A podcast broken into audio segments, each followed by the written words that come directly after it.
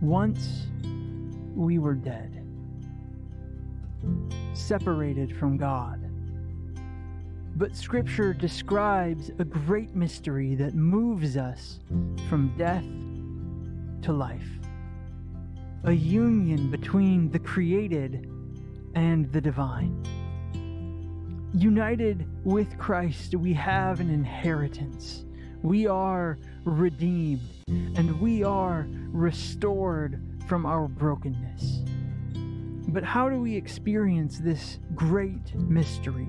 How do we get from life as we know it to union with the Son of God? And what does it mean to be found in Christ? Well, good morning again. We are continuing our series in Ephesians this week, so I'd like to invite you to grab your Bibles and turn to Ephesians 4. Uh, we'll be looking at the first half of that book. If you don't have a Bible, grab one of the blue ones. It's on page 568. If you didn't notice, walking, whew, I'll wait a sec. There we go. Uh, walking in today, we have a new church plant that is meeting over in our fellowship hall, which is we're celebrating and rejoicing over, and we're going to continue praying with and partnering with the Good News Church of Eagan. So if you come in, don't get confused or alarmed. They're going to be over there meeting uh, if you'd like to. We had Haddon preach here in July, and part of that was so that you guys could see him, see what he looks like, so you don't see this strange dude walking around the church going, What's he doing? How did he get in here? So we will continue praying for, partnering, supporting that ministry, and I'd encourage you to be praying for this brand new church plant as they begin meeting today. It's an exciting opportunity. Well, today we're going to be looking at unity. And when I thought of unity this week, I was thinking of the fact that I played basketball in high school. Now, if you didn't know that, it, it still remains my favorite sport. To be fair, though, to you, if you couldn't tell, that was 15 years and 40 pounds ago. So, basketball season is starting, at least the NBA, so I am a Warriors fan, but there is still something that bothers me about the team aspect of my high school basketball team. All of us had to wear the same color shoes. So the captains got to pick whether it was white or black for the year. None of us were allowed to do headbands or armbands. The thing I was most upset about is I could not grow facial hair. We were forced to look as similar as we possibly could. We were even forced to wear similar outfits on game day. But the part that made me most angry is that it all disappeared as soon as practice started. So if you didn't know, 15 guys make up the high school team, only five guys can play at a time. And just to be completely transparent, I was not a starter, which means I got to sit on the chair for most of the game. But for every five man drill that we did, guess the breakups of the teams the starters versus everybody else. But the cherry on top was whoever won got out of running suicides for that day. So, guess who despised the starting five? Everyone else. Now, anytime I'm with my basketball friends from high school and this comes up, I still, like right now, I feel myself getting worked up. But sorry, Noah, I've mostly worked through it today. See, when we think of unity, I think all of us immediately run to this external standard of conformity that we tend to view as identifying those who are united. They look alike, therefore, they must think and act exactly the same. But it's a completely different ballgame, pun intended, to actually be a unified people, despite the differences that are going on around us. Like, just look around this room, and it doesn't take much looking to see that we are not the same. Yet we've seen through the book of Ephesians that these truths are that we are now one people. So, how can we? What does it mean for us to work through and be unified despite all our differences? Well, if you have Ephesians 4 by now, I invite you to stand with me as we read God's word together this morning. Ephesians 4, beginning in verse 1. Hear the word of the Lord. I, therefore, a prisoner for the Lord, urge you to walk in a manner worthy of the calling to which you have been called with all humility and gentleness, with patience, bearing with one another in love, eager to maintain the unity of the Spirit in the bond of peace. There is one body and one Spirit, just as you were called to the one hope that belongs to your call one Lord, one faith, one baptism, one God and Father of all, who is over all and through all and in all. But grace was given to each one of us according to the measure of Christ's gift. Therefore, it says, When he ascended on high, he led a host of captives and he gave gifts to men. In saying he ascended, what does it mean? But that he had also descended into the lower regions, the earth. He who descended is the one who also ascended far above all the heavens, that he might fill all things. And he gave the apostles, the prophets, the evangelists, the shepherds, and teachers to equip the saints for the work of ministry, for building up the body of Christ until we all attain to the unity of the faith and of the knowledge of the Son of God, to mature manhood, to the measure of the stature of the fullness of Christ, so that we may no longer be children, tossed to and fro by the waves, and carried about by every wind of doctrine, by human cunning, by craftiness and deceitful schemes. Rather, speaking the truth in love, we are to grow up in every way into Him who is the head, into Christ, from whom the whole body, joined and held together by every joint with which it is equipped, when each part is working properly, makes the body grow so that it builds itself up in love. As you're seated, I invite you to pray with me once again.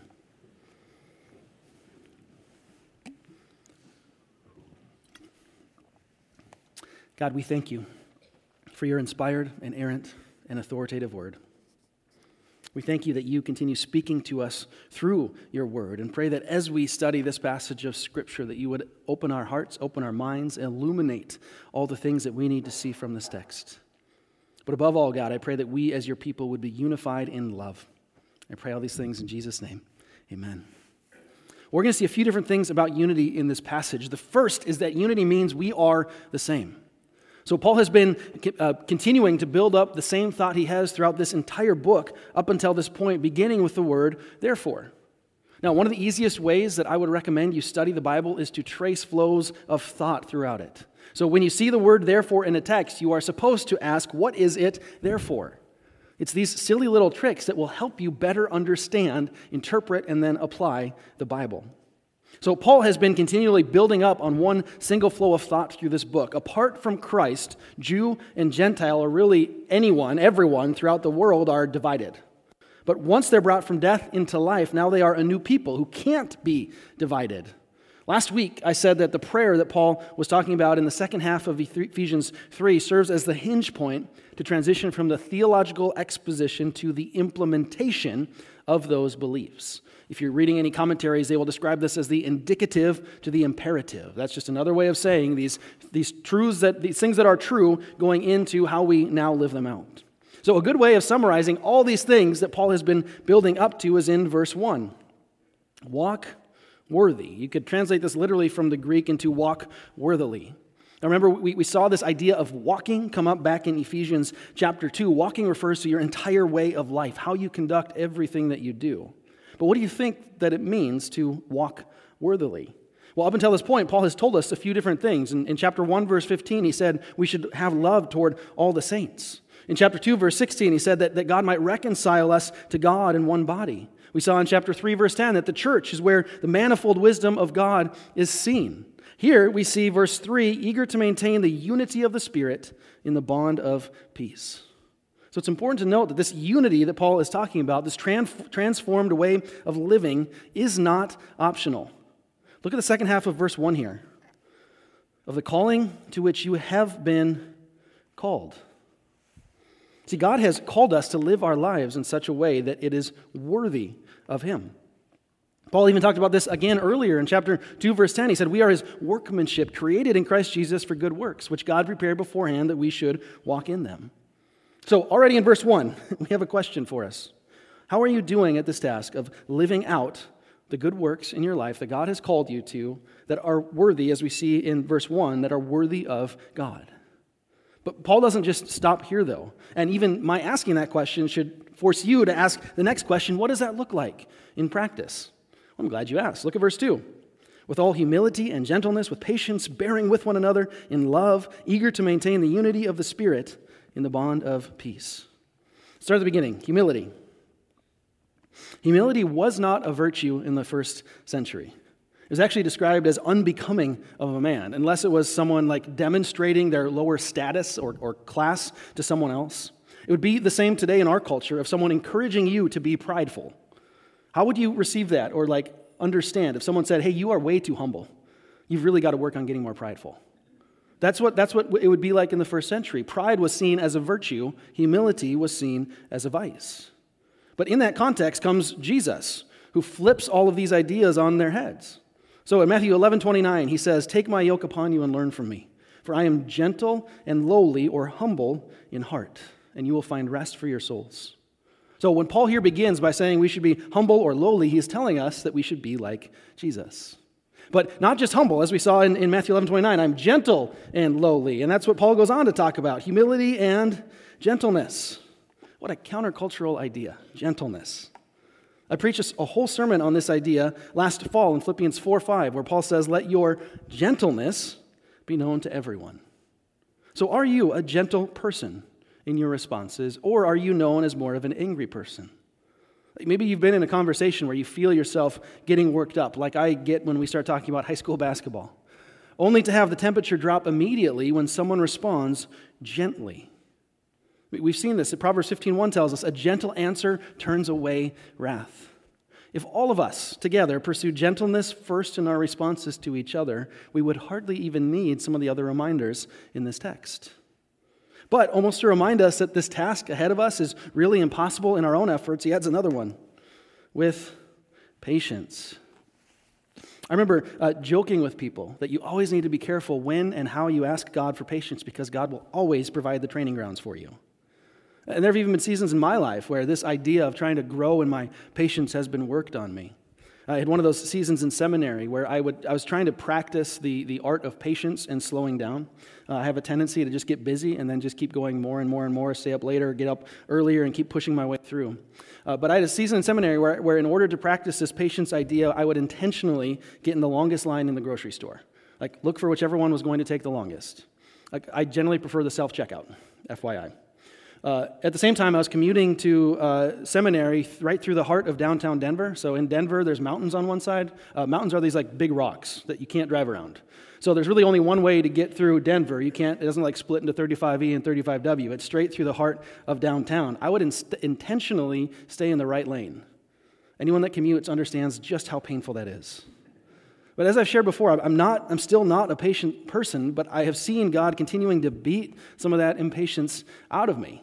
Like, I don't know anyone that is truly a patient person. There's always something that will get you worked up. Uh, my, my, I, I've a legend story in, in my family. My dad's dad, um, the, written on his tombstone is the word he cared. And I've, I've been told he was the most patient person that most people knew until it came to hog season. And as soon as, as the sows were, were starting to give birth to little piglets, he became the most angry, like upset person in the entire world. Everyone has something that makes them impatient. But Paul, unfortunately, doesn't just stop there. Notice this. He says, humility and gentleness and patience. If you get all those things, then you can move on to bearing with one another. But it's not just bearing with one another, because if only he'd stopped there, we'd be okay. But he adds, in love. This is much more difficult. And this is a manifestation of what we saw last week in chapter 317, where he said, rooted and grounded in love. It starts back there in Paul's prayer, but then becomes an implication, a necessary implication here. And I think there's a, tendency uh, among all of us to look down at other people who aren't gifted exactly the same way as us. I remember as I was uh, growing up, I, I was completely baffled by people who weren't musicians. Because music just comes really easily to me. Like, why are you having to work at this? You just sit down and play it. Or, or having conversations with people who view themselves as more mature than they actually are and then looking down on other people for not being at their level. Dear friends, the more mature we get, the lower level will be willing to go to bear with each other. So here we see in this text the mark of maturity is how you handle immaturity. And, and Paul even goes on here, leading us into verse 3 eager to maintain, eager to maintain the unity of the Spirit. Uh, another way of translating that, that some other translations used, is making every effort. So, church, what are you willing to do to stay united together? I think the two most important words that you can learn in the English language are I'm sorry. See, this unity that Paul is talking about here is not optional. It's not a nice tag on, it is a command. Jesus even talked about this when he was on earth, when he prayed for us. He, so, if you read through John 17, it's referred to as the high priestly prayer. Jesus takes time in there to pray for you and me today. He said, I pray for those who would believe after me, that they may be one Yet, how quickly have you seen people leave church for a, for a perceived slight? Now, I use that word perceived intentionally because often it's a projection of their own insecurities instead of being willing to bear with one another. Instead, what we see here in Ephesians, Paul is commanding us to make every effort to keep unity and to keep peace. Now, there's a lot more that could be said about these first three verses, but we need to keep going. So, Paul continues to ground these traits in the same idea that he had been emphasizing in the first three chapters. Look at this long list of ones in verse 4. I summarized it like this There is one body, there is one spirit, there is one hope, there is one Lord, there is one faith, there is one baptism, and there is one God. So, church, we don't get to determine who is a part of this body, God does. Just like none of you get to choose the family you were born into, God did. Now, despite the reality that we are now a part of the same body, this does not mean that all of us are just clones. Uh, think of, of the Star Wars prequels, which, let's be honest, were still mostly better than the Disney copies. Now, this is a bit of a spoiler alert if you haven't seen them, but you've had 20 years at this point. Uh, it's, kind of, it's also kind of given away in the title. Episode 2 is called The Clone Wars. So, in that movie, the bad guys have created an army of clones to fight their battles, where every single one is exactly the same. But that's not how it works with God. We actually saw a hint of this two weeks ago in chapter 2, verse 10, where it said, Through the church, the manifold or the multifaceted wisdom of God might be made known. So, the way that we as the church today are supposed to demonstrate our unity seems counterintuitive. And it is by expressing, demonstrating, using our differences. So, the first bit, Paul has said, unity means we are the same. Second bit here, unity is going to mean that we are different. So, in verse 7, Paul is saying that that moment that we were brought from death into life, the Spirit gives us grace, a gift that comes from Christ. So notice this according to the measure of Christ's gift. God gave us some kind of gift that is slightly different. Now, the next couple verses are a little bit confusing. Paul uses a quote from Psalm 68, which I'll talk about more in sermon scraps tomorrow, because there's some uh, big debate about what Paul means, so this will just be a preview. But what Paul is doing is he's using uh, this quote from Psalm 68 as a way for Paul to talk about how, the way Jesus fills us with his gifts. So, the means by which he fills all things is through his body, the church, all of us using our gifts together. So, in order to fill all things, look at the end of verse 10 that he might fill all things. He goes on to, verse 11, describe the various church offices that were functioning in the first century. So he gave apostles, prophets, evangelists, shepherds, and teachers. We'll just work through those one at a time. First is apostle. If you just like woodenly and literally translate the word apostle, it just means a messenger. So, um, an apostle, writing in this context, is someone who is used by God to explain and bring God's good news of salvation found in Christ could also say this is someone who is bringing and sharing and explaining the gospel message. Similarly, the next one we have is apostles, or sorry, prophets. Uh, at times, prophets, we, we, we saw this uh, even in the New Testament. Prophets would tell future things, they would predict things that were going to happen. But usually and generally, prophets are explaining what the gospel means and what it looks like to be obedient to God's will. Third is evangelists. Those are people who are uniquely gifted to share the gospel with any and everyone. Some people are uniquely gifted at this. I knew someone that was a, church planter that was unbelievable at this.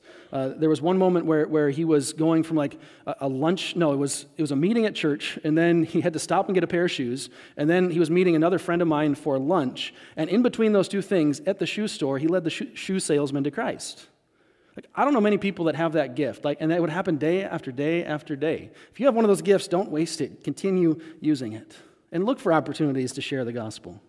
Now, the last two, there's some debate about whether it is one or two offices that Paul is describing here, because there's a different conjunction. Anyone remember the conjunction function sign song? Uh, between the two offices that are described here. So if you notice, he gave the apostles, the prophets, the evangelists, the shepherds, and that one's joined together by shepherds and teachers. So some have even speculated or translated this section here as teaching shepherds to try to bring those two words together. But most people that I was reading, and I, I, tend to agree with them, would argue that this is two separate and distinct offices. So, a way of summarizing this idea is all pastors teach, not all teachers are pastors. Now, when we, when we uh, get to some of these words, uh, if you didn't know, the Bible that you have in front of you was not originally written in English. Hate to break it to you. So, as words are translated throughout history, they, they pick up some different nuances or meanings to them. So, this, this word that we use, pastor, today, is coming out of the Latin translation of the word that we see here for shepherd. So, shepherd translated into Latin is the word pastor.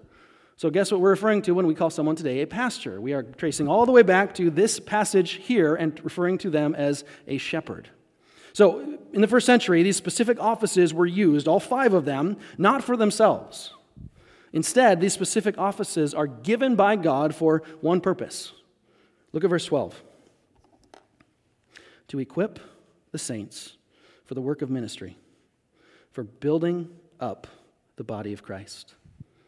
Now, so often when we, when we talk about these offices in the church, we look for someone who is, has a charismatic personality or we look to their leadership ability when what God says we should be looking for is unless they are doing their job, unless they are succeeding at equipping the saints, they are failing at their job. So, brothers and sisters, let me be as explicit as I can possibly be with this verse. If I, as your pastor, if we, as your staff, fail at equip, equipping our body, you need to call into question whether or not we're doing our job. Now, in a little bit, we'll get to what equipping looks like, but I feel and worry that there's a profound misunderstanding of what those who are called to ministry are supposed to do and what it's supposed to look like.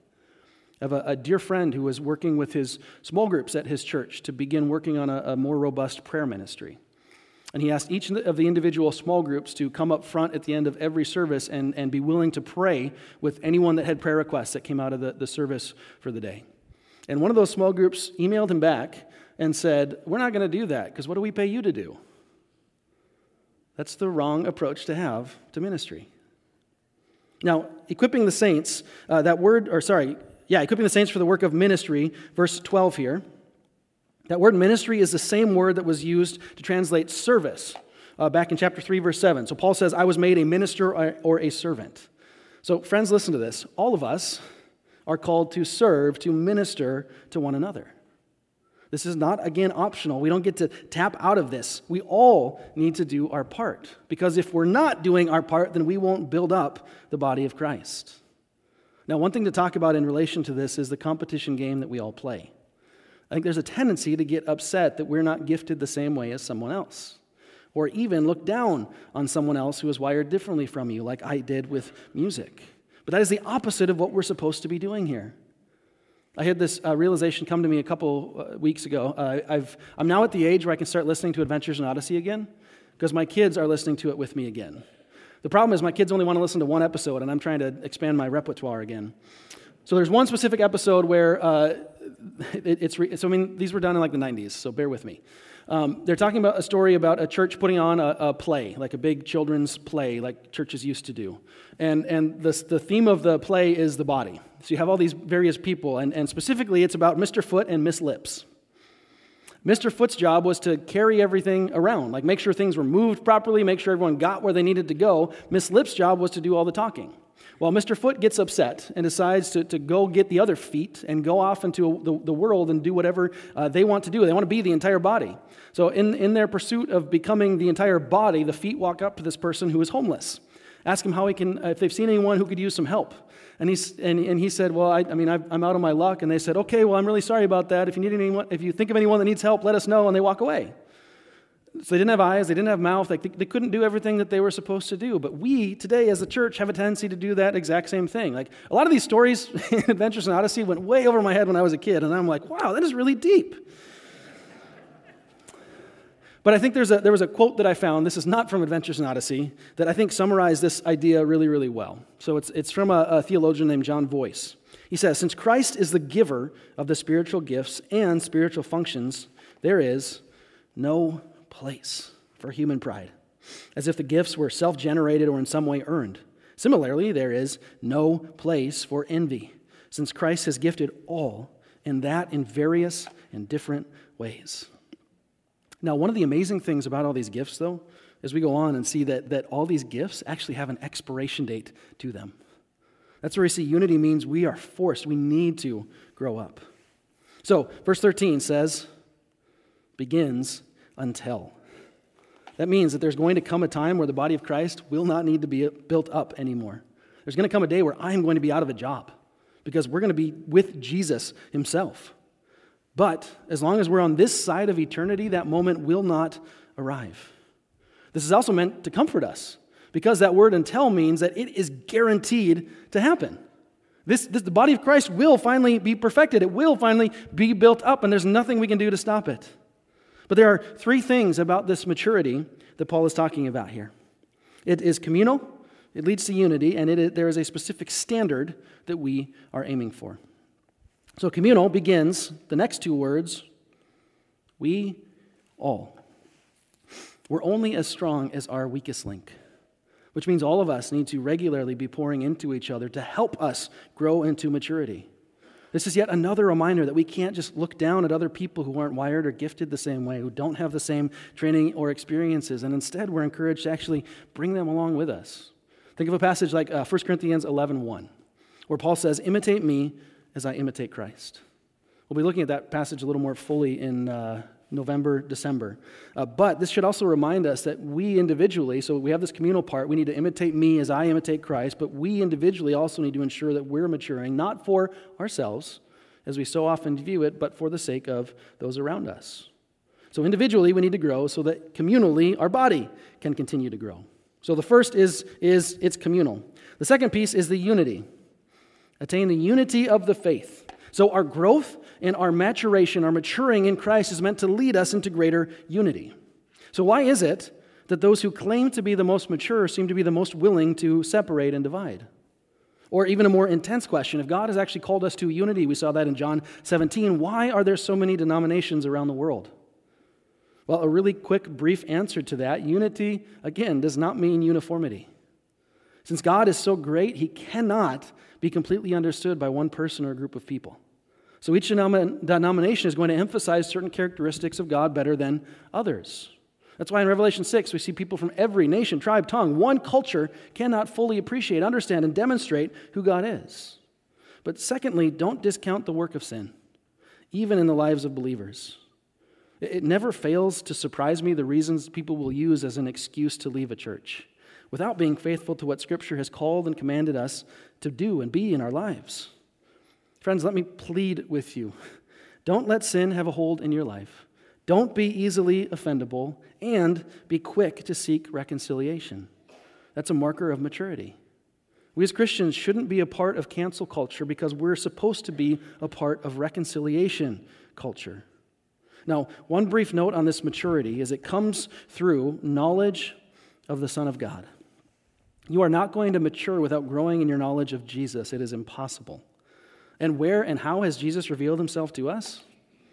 Through his word.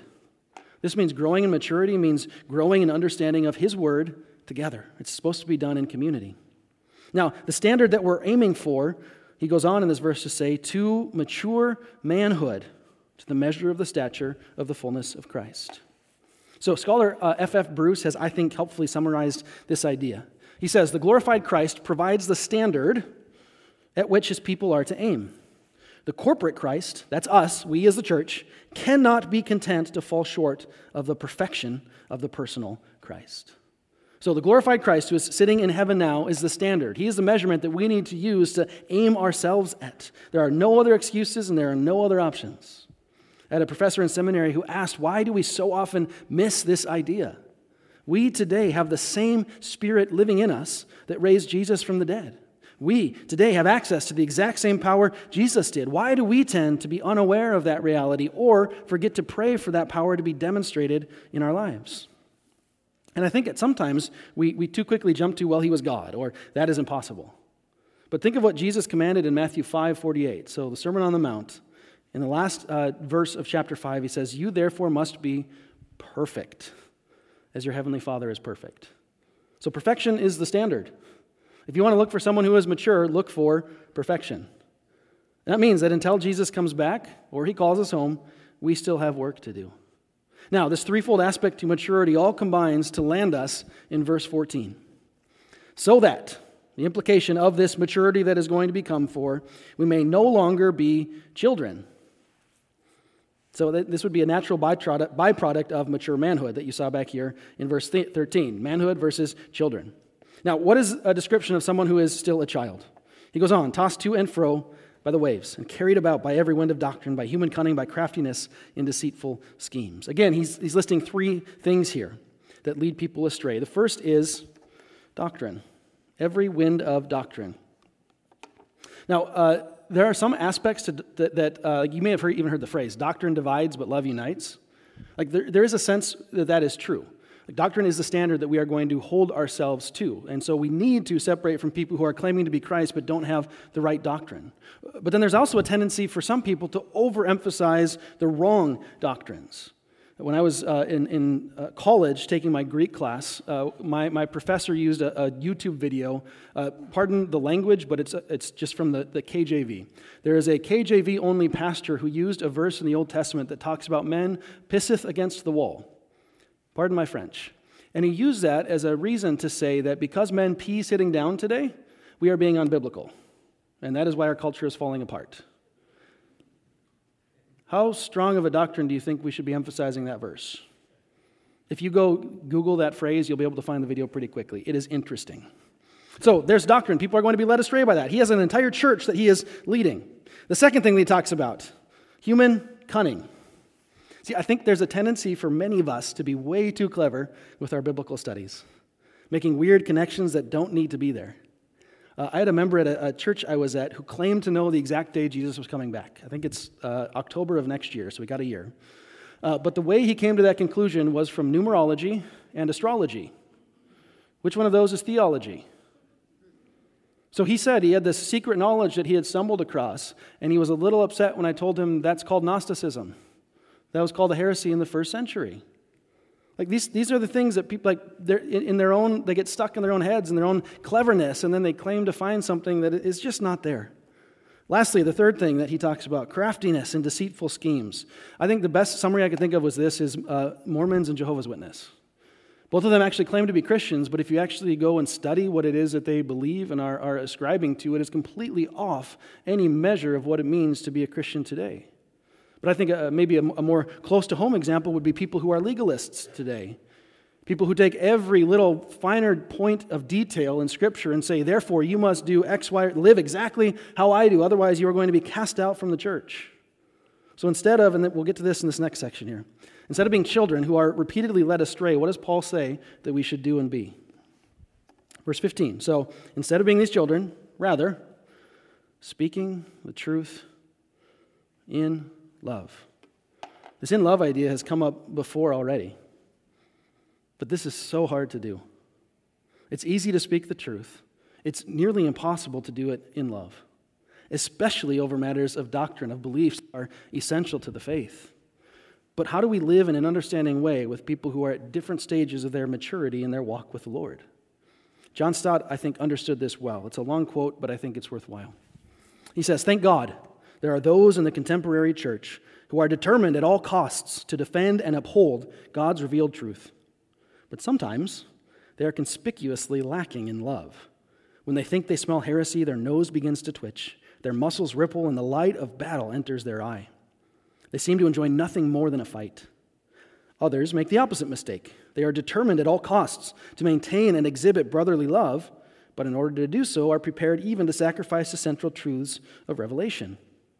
Both these tendencies are unbalanced and unbiblical. Truth becomes hard if it is not softened by love. Love becomes soft if it is not strengthened by truth.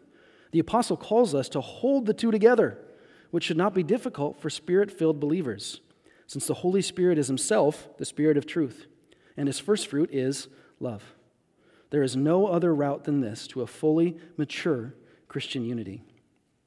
So, speaking the truth in love is the way God uses to help the church grow up into Him. He is the one who is joining and holding the various members together, but then all these individual members are called to work properly together. Do you see this interplay between the individual and the body here? Overemphasizing one at the expense of the other will lead to dysfunction and unhealth. I think another commentary helpfully summarizes this idea as well. He says the church is not an assembly of self sufficient individuals convening to discuss their similar experiences. Instead, it is an organism that grows as each part performs the task allotted to it. So, as an organism, the church is continuing to grow and mature. It is building itself up in what is the last phrase in verse 16? In love again. Paul is once again reminding us that the, the singular marker of Christian maturity is love. So, do you want to see how well you're doing at maturing as a disciple? Take a look at how you're growing in love. Do you want to take a stock of how we are growing as a church? Look at how we are growing in love. Now, again, this is not love as the world defines it. We need to go back to 1 Corinthians 13 and see how Paul, there, and the Holy Spirit, through Paul, reminds us to build ourselves up in love. So, Paul, here in this text, is reminding us that we must be united in Christ if we want to grow into maturity. But this unity is, is demonstrated, is made visible through our diverse gifts, which all of us need to use to grow into maturity under the headship of Christ. And overarching all these things is love. Now, one of the passages that, that talks most explicitly about love is in 1 John 4, verses 7 through 10. There, John says, Dear friends, let us love one another. For love comes from God. Everyone who loves has been born of God. So here he's even saying that if you, if you want to show or demonstrate that you are a Christian, like the entry point is loving. So everyone who loves has been born of God and knows God. Whoever does not love does not know God because God is love. But this is how God showed his love among us. He sent his one and only Son into the world that we might live through him. This is love, not that we loved God, but that he loved us and sent his Son as an atoning sacrifice for our sins. Dear friends, since God loved us, we also ought to love one another. No one has ever seen God, but if we love one another, God lives in us, and his love is made complete in us. Now, this love was demonstrated most visibly for us on the cross, which we get to celebrate the reality of that together this morning when we celebrate communion in a little bit here. We also see here, it says, God is love. That means that love starts and ends with God. Apart from His love given to us, we don't know what love is or what love looks like. In fact, love is the only way that we can be unified together. And one of the ways that we demonstrate that love, that unity that we have in this body, is by celebrating communion. See, communion serves as a reminder of a, a couple different realities. First, it's the reminder of the, as, as John said here, the atoning sacrifice of Jesus on our behalf. But then, additionally to the, the reality, the remembrance that we do of Jesus' sacrifice, it also reminds us of the unity that we're supposed to have with each other. We're drinking the same juice, we're, we're eating of the same bread. Now, even as we all have our own little individual elements today, thanks COVID, don't think of this purely in individualistic terms. Think of this as us partaking in a family meal together. So, because it is a family meal, I would ask if you are not yet a believer, please don't celebrate, participate with us, but instead, participate in faith. Put your hope, your trust, your confidence in Jesus today. Don't let today pass you by. And for those of you who are in Christ, I'd encourage you. We're going to sing a couple more songs together. Please use them to contemplate the unity that we are supposed to extend to each other, the way that we are supposed to bear with each other in love, and use the time to pray to that end. We saw an example of how to pray for this last week. And finally, use the time to ready yourself, to celebrate, to join together in remembering the reality that we, because of Christ, can now be united together in love. Will you pray with me? Heavenly Father, what a miraculous gift that despite our differences, despite our different backgrounds, our different upbringings, and even different maturity levels, we can still be unified under you as our head. God, I pray that we, as your people and as your church, would be found to walk worthy of the calling that you have called us.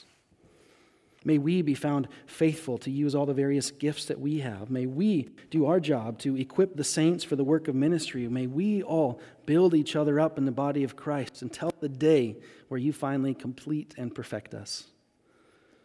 God, we do long for that day. We long for the time where we can be fully and perfectly united to you and pray that we can continue building each other up. Yet that, that all of that would be done with an ethic of love. May we, as, as your church today, find ways and, and opportunities to bear with each other, to be slow to listen and slow to speak and slow to become angry, and instead speak the truth in love. God, I thank you that you perfectly demonstrated how to do that. I thank you that because you came to earth, you took on flesh, you set an example for us of what it looks like, of what it means, of how we can speak the truth and love to each other. We pray that you would be honored and glorified in what we do and what we say. Pray all these things in the saving name of Jesus Christ our Lord.